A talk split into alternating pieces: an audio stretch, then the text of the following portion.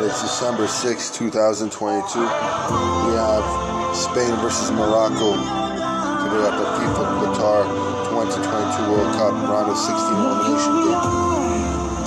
The Spaniards are coming in as the top contending team, which is the, one of the more surprising African nations to qualify for the World Cup. With Senegal and Morocco.